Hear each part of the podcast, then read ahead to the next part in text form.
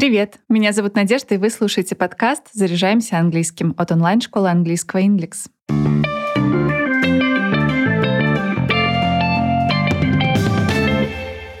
Вы играете в хоккей или предпочитаете фигурное катание? Кто круче, лыжник или сноубордист? Или вам все равно, ведь вы катаетесь на ватрушках? Как бы то ни было, никогда не знаешь, кого встретишь на льду или горнолыжной трассе. Сегодня в выпуске я поделюсь с вами английской лексикой, которая связана с зимними видами спорта и отдыха. Давайте перенесемся на горнолыжный курорт, допустим, в Альпы. И вот мы в маленькой живописной деревушке, склоны которой покрыты снегом. Ветер легким прикосновением обдувает вас, но погода яркая, солнечная. И первое слово, которое я предлагаю запомнить, это ski slope горнолыжный курорт. Приведу пример. Michael stood on the top of the ski slope and whispered something under his nose. Майкл стоял на вершине склона и что-то шептал себе под нос. Если ski slope — это настоящий склон, то склон для начинающих будет a nursery slope, а детский склон по-английски звучит как a bunny slope. Приведу пример на a nursery slope. Допустим, she was on skis for the first time in her life, so she decided to try a nursery slope first. Она впервые в жизни стояла на лыжах, поэтому решила сначала попробовать детский склон. Еще один пример, и теперь с a bunny slope. I offered that Ben should try a bunny slope. Я предложил Бену попробовать склон для начинающих.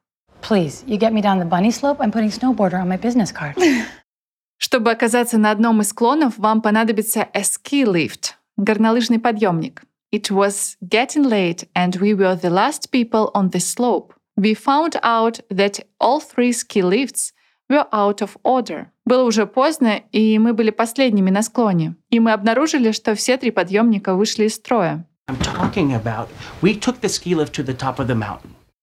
Если у вас пока нет своего инвентаря, не беда. Здесь есть пункт проката лыж, на котором висит табличка «A ski hire». You can find all the necessary ski equipment at a ski hire. Вы можете найти все необходимое лыжное снаряжение в пункте проката лыж. Чтобы не заблудиться, стоит заглянуть в A Piste Map — карту трассы. Приведу пример. You can download a piste map on the internet — вы можете скачать карту трассы в интернете. И, наконец, чтобы сказать, зачем вы здесь вообще оказались и что собираетесь делать, используйте словосочетание to go skiing. Переводится как кататься на лыжах. My friends and I get together every winter in order to go skiing. Мы с друзьями каждую зиму собираемся вместе, чтобы покататься на лыжах. to go skiing?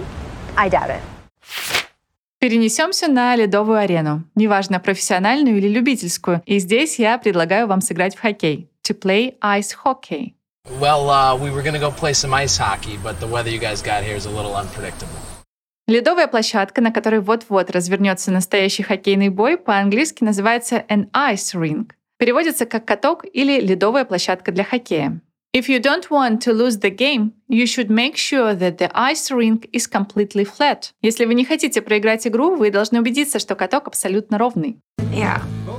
We met at an ice rink where I was practicing. Чтобы сыграть в хоккей, вам наверняка понадобится клюшка, a hockey stick и шайба, a puck disc. Приведу пример со словом a hockey stick. One of the famous hockey players have give hockey stick as a present to one of his fans. Один из известных хоккеистов подарил свою клюшку одному из болельщиков. Теперь пример со словом puck или disc.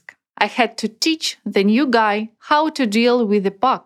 Мне пришлось учить новичка обращаться с шайбой. Важное для хоккея умение вести шайбу по-английски звучит как stick handling. No one is better at stick handling than Peter. I'm glad that I have the honor of playing with him. Никто не умеет вести шайбу лучше, чем Питер, и я рад, что имею честь играть с ним. Мы обсудили горные лыжи и хоккей, теперь стоит поговорить, на чем еще можно кататься в зиму. Например, на коньках. На английском это будет to go ice skating. The weather was wonderful and my friends took me ice skating on a frozen lake. Погода стояла чудесная, и друзья повели меня кататься на коньках по замерзшему озеру. Can I go ice skating on Wednesday with Jeremy? Заниматься фигурным катанием звучит как to go figure skating. She started figure skating when she was six. Она начала заниматься фигурным катанием, когда ей было шесть. Local figure skating fans got more than they bargained for today when a children's ice show was interrupted by a street fight between two former champions. To go snowboarding переводится как кататься на сноуборде. Легко запомнить, правда? Of all the places I snowboarded last winter, my favorite was Mammoth Mountain. Из всех мест, где я катался на сноуборде прошлой зимой, моим любимым была гора Мамонт. You guys were great out there, snowboarding like pros.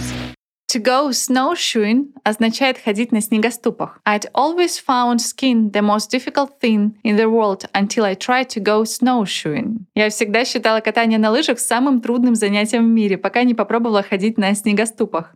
Um, snowshoeing in the Alps.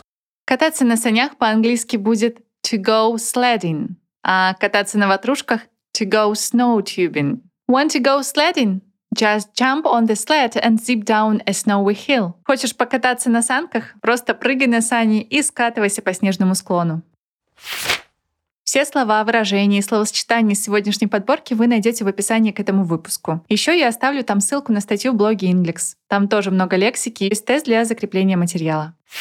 Если вы хотите начать заниматься английским с преподавателем, приходите в онлайн-школу Inglix. При оплате уроков используйте промокод подкаст. По нему для новых студентов действует скидка 30%. А я напомню, что мы есть на Apple Google с Яндекс Музыки и во Вконтакте. Подписывайтесь, ставьте звездочки, оставляйте отзывы. А пока все. До встречи в следующем выпуске.